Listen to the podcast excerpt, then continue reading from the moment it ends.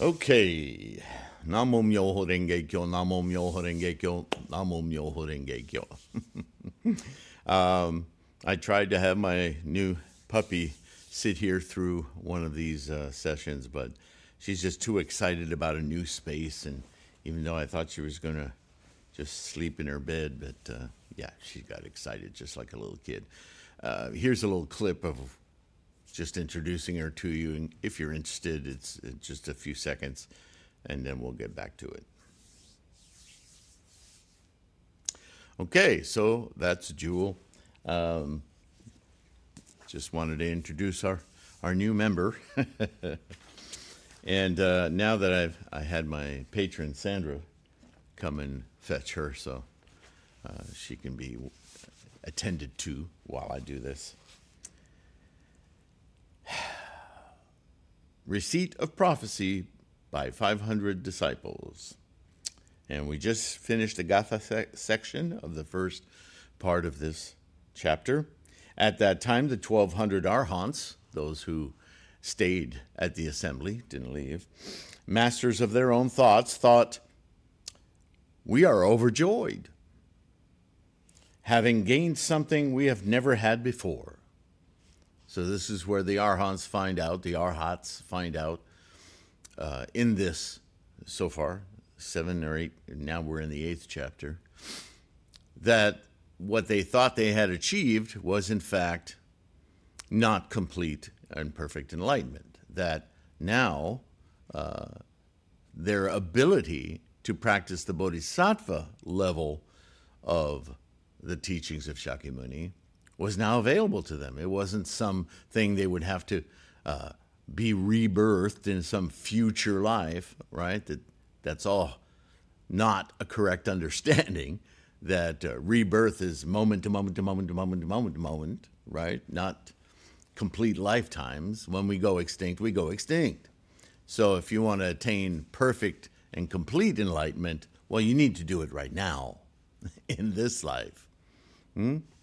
So, not having known that before, they're now introduced to that and they're seeing, oh my goodness, the opportunity we thought we had reached, but now, now Shakyamuni is teaching us that we can do it right now. We don't have to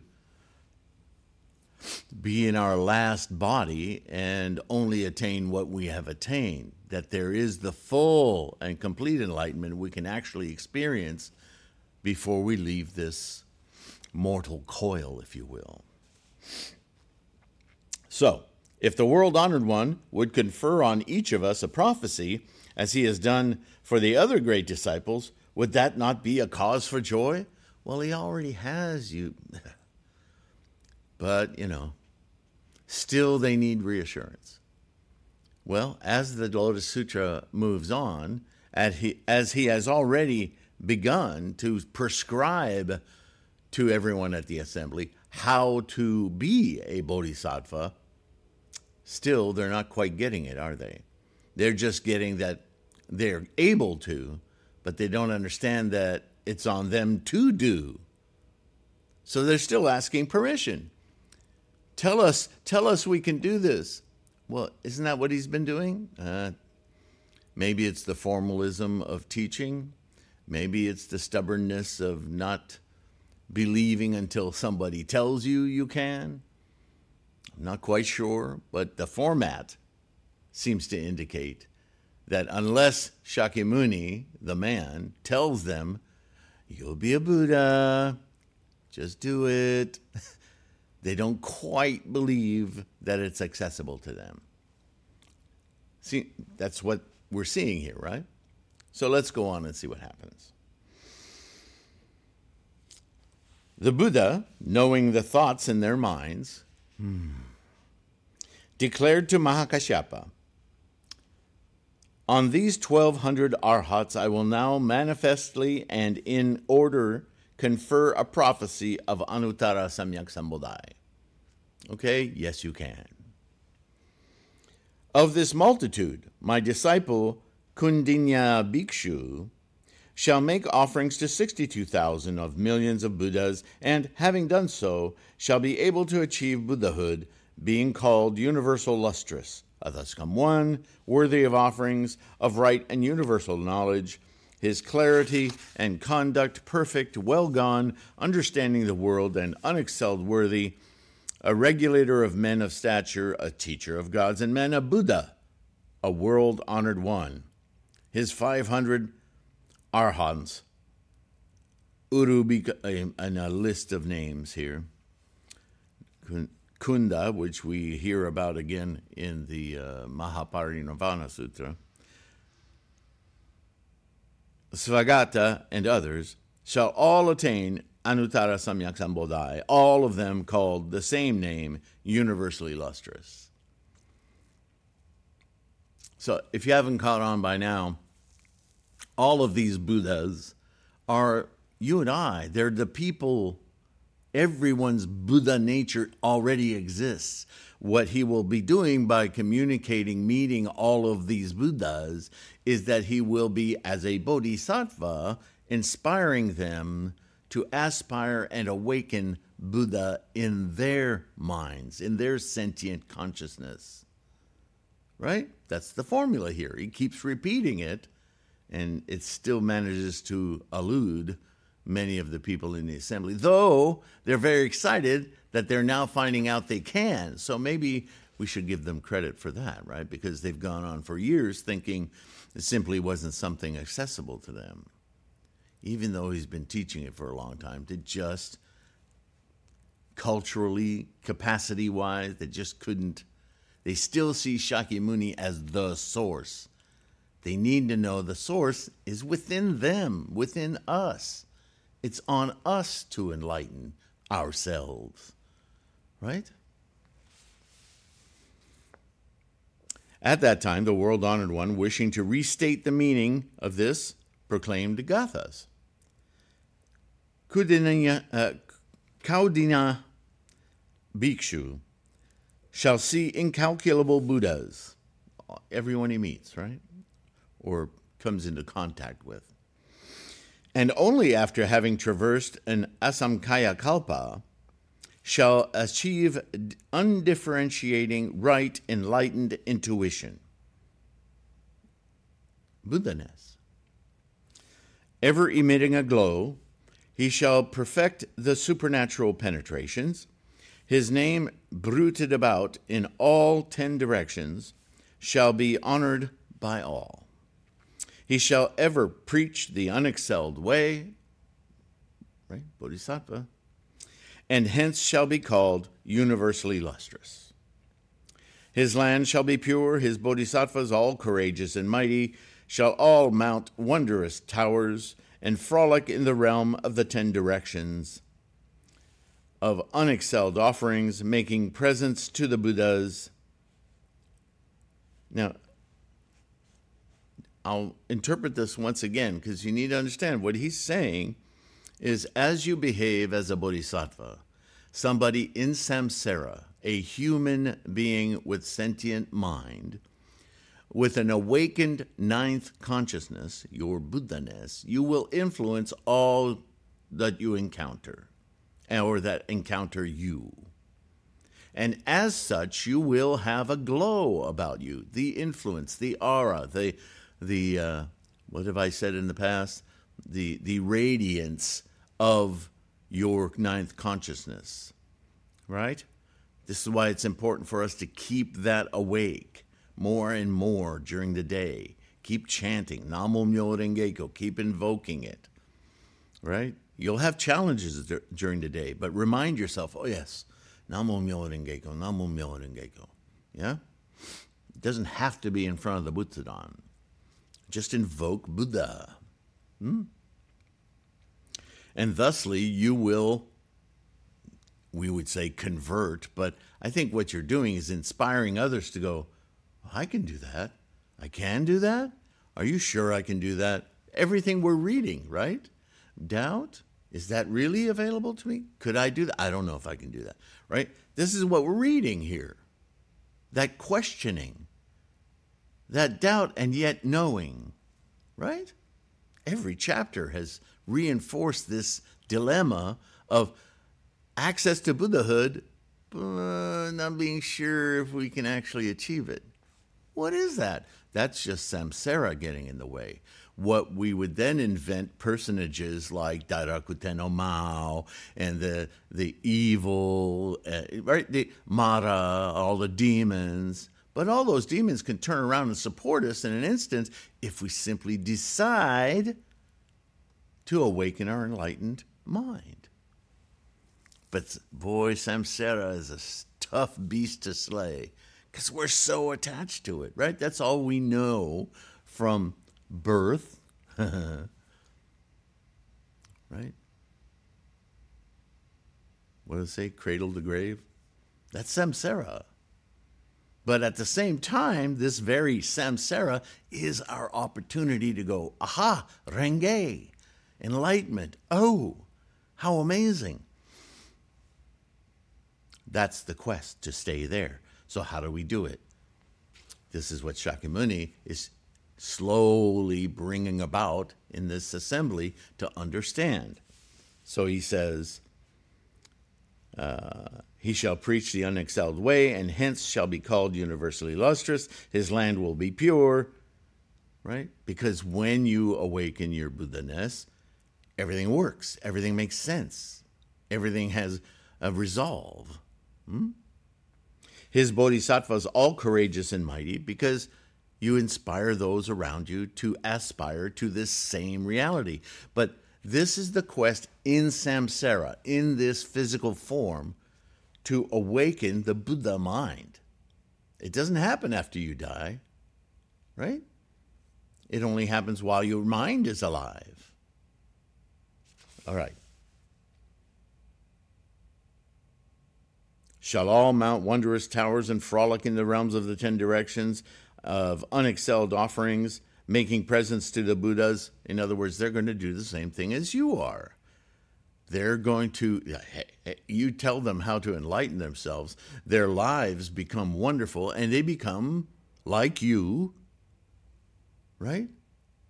Prof, uh, profligating, to, propagating, spreading the word so others will do the same, and so on and so forth in the 10 directions. You don't know how far your influence will go. None of us do. But one thing is certain your influence will manifest broadly beyond your. And in fact, in your Buddha ness, you have confidence in that. You know that that's happening. You don't have to be sitting there witnessing it you witness it in the engine of life, engaged with it fully. Hmm?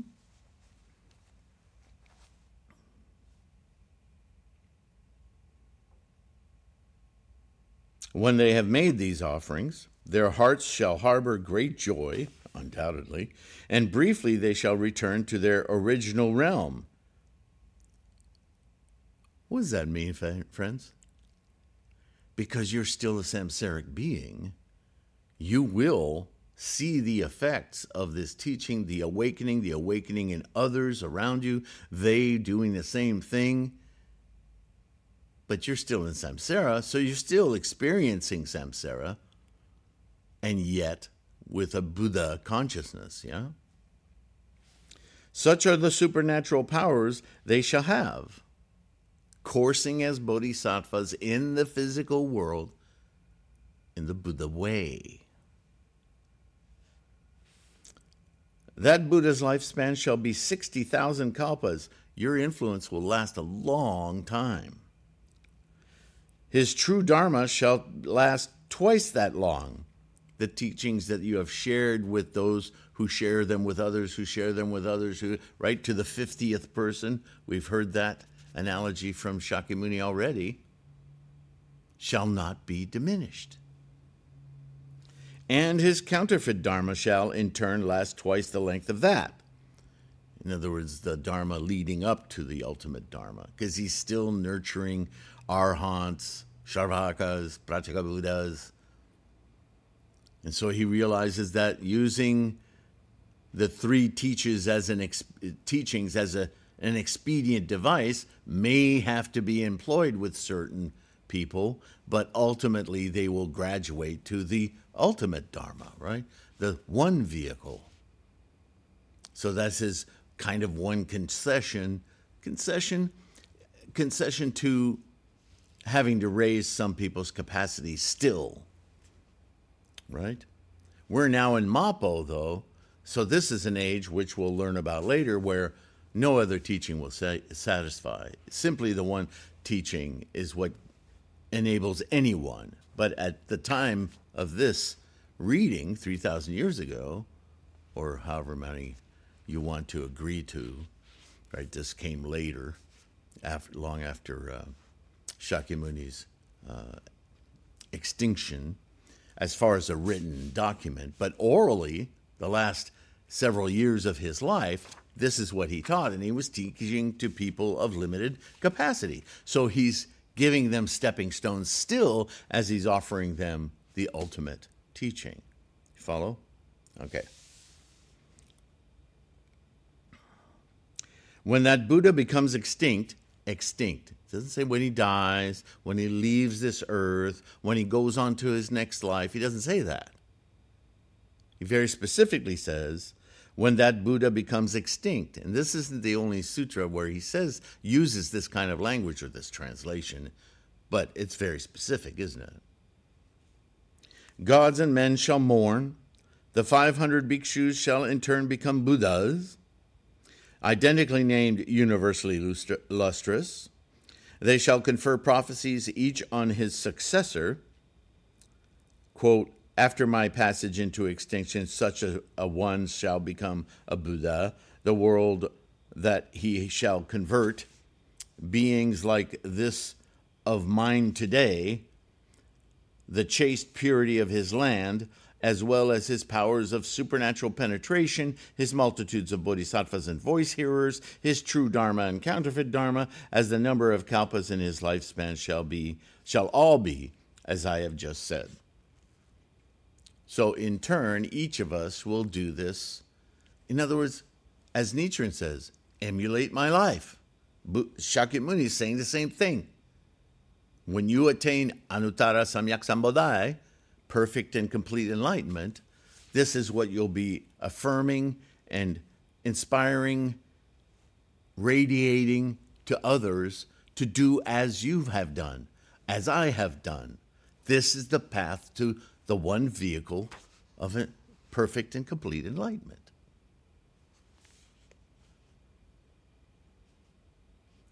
Kashyapa, you now know the 500 self masters, the multitude of remaining voice hearers, shall also be like this.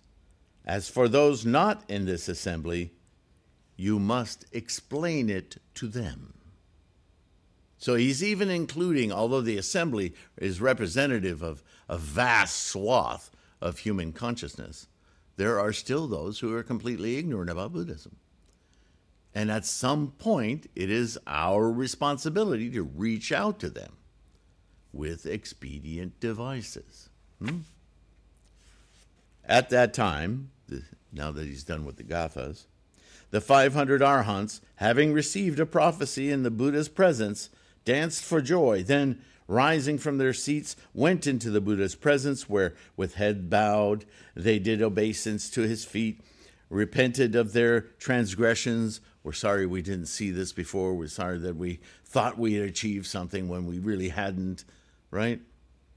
And reproached themselves, saying, "O world honored one, we have constantly ha- we have been constantly having this thought, saying to ourselves."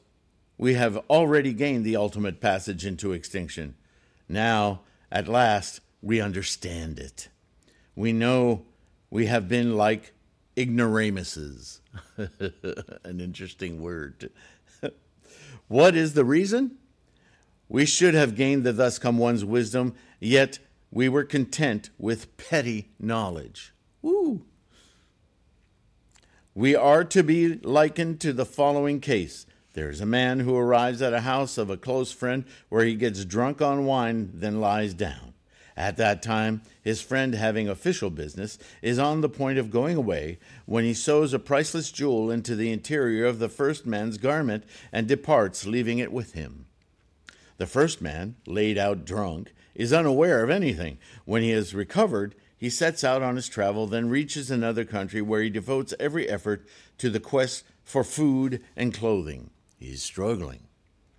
He suffers such hardships that he is in con- uh, content, he is content with however little he may get. Do you see a consistency in the parables so far? We think we're deprived, so we act like we're deprived. Sound familiar? Then his friend, encountering him by chance, speaks these words to him. He says, Alas, sir, how can you have come to this for the sake of mere food and clothing?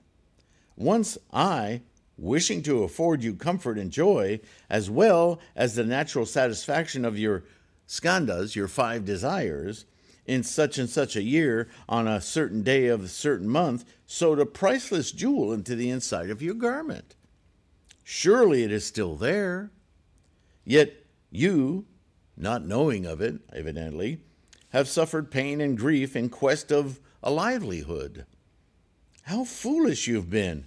Now you need only take this jewel, exchange it for what you need, and have things always as you wish, suffering neither want nor shortage. This is what the Arhats say they're like. They're like somebody who's had this priceless knowledge, this ultimate way of attaining Anuttara Samyak Sambodhai, perfect and complete enlightenment, and yet acting completely ignorant of it, satisfying themselves with lesser vehicles and ultimately a lesser goal, thinking they had achieved what they had not. You see? The Buddha is also thus. When he was a bodhisattva, he taught and converted us, inspiring us the thought of all knowledge, but later we forgot, and thus neither understood nor were aware of anything. You taught us all of this, but we didn't hear it. Having achieved the way of the Arhant, we said to ourselves that this was passage into extinction. This is the best we can hope for. We were so hard pressed to support life that we were satisfied with what little we got. Though the vow concerning all knowledge, still there, had never lost its effect. Now the world honored one, to make us aware, says to us, Bhikshus, what you have gained is not ultimate extinction. I have long caused you to plant the roots favorable to Buddhahood, and recently, by resort to expedient device, I made a display of these signs of nirvana. You have been imagining, however, that you had in fact achieved the passage into extinction. Uh-uh. World honored one, we now know at last that we that we are in fact bodhisattvas. In other words, that's what we need to be doing. That we have gained a prophecy of Anuttara Samyak Sambodhai. We need to get off our butts now and stop thinking we'd achieved by proper lament some extinction. We haven't finished the practice, we haven't finished our path. For this reason, we are very greatly overjoyed, having gained something we had never had before. It's a similar refrain to what we heard earlier from the Shravakas and the, right? At that time, Ajnata Kaundinya and his fellows, wishing to restate this meaning, proclaimed Gathas, saying, Having heard the unexcelled sound of the prophecy of tranquility, and being, well, not the world of tranquility, but equanimity, right? And being delighted at something we had never had before, we do obeisance before the Buddha of incalculable wisdom. Now, in the presence of the world honored one, we freely repent our transgressions and faults. For in the midst of incalculable Buddha jewels, we have acquired but a slight share of nirvana. Like ignorant, foolish men, we imagined we had enough. It may be likened to this case. A destitute man goes to the house of a close friend. The house, very great and rich, is fully stocked with delicacies. Taking a priceless jewel, the rich man attaches it to his friend's garment inside. Then, leaving it in silence, he goes away. While his friend, lying down at the time, is aware of nothing. The latter, having arisen, travels to the another country where seeking food and clothing he supports himself, but the maintenance of his life is very hard.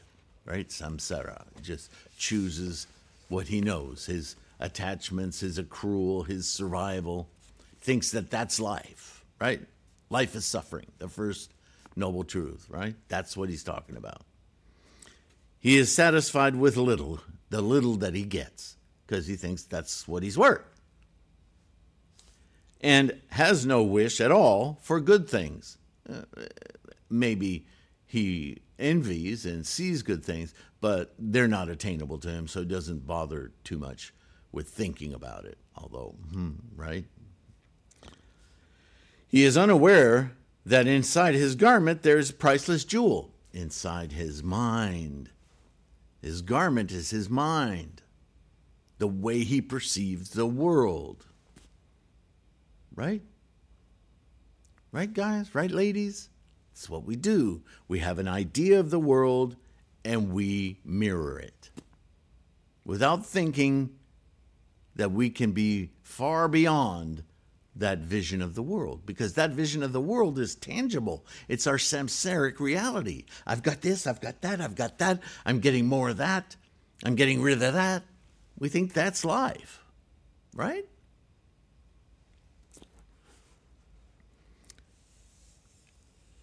The close friend who gave him the jewel later sees this poor man and, having sternly rebuked him, What the heck are you doing? Shows him the jewel tied to the garment. The poor man, seeing this jewel, is overjoyed at heart. I've been an idiot. I had no idea that I had this available to me. Right? In his wealth, he comes to own various precious objects, able to satisfy his five desires at will. We are we also are thus. Well, it's an unfortunate analogy because it means now you can have all the goodies that you've always wanted. It's not about that. It's about the ability transcending the limitations that we had from samsaric mind to Buddhaness, right? But you know, you know his audience, you know who he's talking to. Hmm? For the world honored one throughout the long night of time, ever in his pity, teaching and converting, has caused us to plant the seeds of the unexcelled vow, because we were ignorant, imperceptive, and also unknowing, have gained a trifling portion of nirvana. An idea of nirvana that was woefully incomplete, certainly not perfect. We were satisfied and sought no further. Oh, well, this is our lot, right? How many people do you know live that way? How much of your life have you spent that way? This is the best I can achieve. Done. Now the Buddha has made us aware. Oh, what? Saving that this saying that this is no real passage into extinction. You haven't accomplished your maximal potential. You haven't even come close. We have gained the Buddha's unexcelled wisdom, which now for the first time we take to be true extinction. Holy crap. This is amazing. Now I've got something I've not even explored yet. Now, having heard from the Buddha, our Buddha mind, the matter of the adornment by prophecy, as well as the successive prophecies of each Buddha to his successor, we are thoroughly delighted in body and mind. Why does he say that? Because body, samsara, mind, also in samsara, but an emergent property that changes all perception. Right? This paradigm shift of Buddhahood allows us to experience the mundane from a position of cosmic proportion of moment to moment realization, of manifesting full potential instead of just taking some potential and making that the ceiling of our life and worldview. We break that ceiling. We bust it wide open. And now everything is sky. Right? So that leads us to prophecies conferred on learners and adepts. Chapter 9. We'll begin that in the next video. So, as we progress in the Lotus, we get reintroduced to the same idea to different levels, depending on who's listening, who's asking. The message is going to come through until we finally get to the second half of the Lotus Sutra, the essential teachings, We're now all the devices of these preparatory teachings, there'll be more, but the essential teaching of bodhisattvaness, right? Bodhisattva life in samsara to instantiate this Buddha mind. There, there's just no disguises anymore, right? There's no three vehicles. There's no,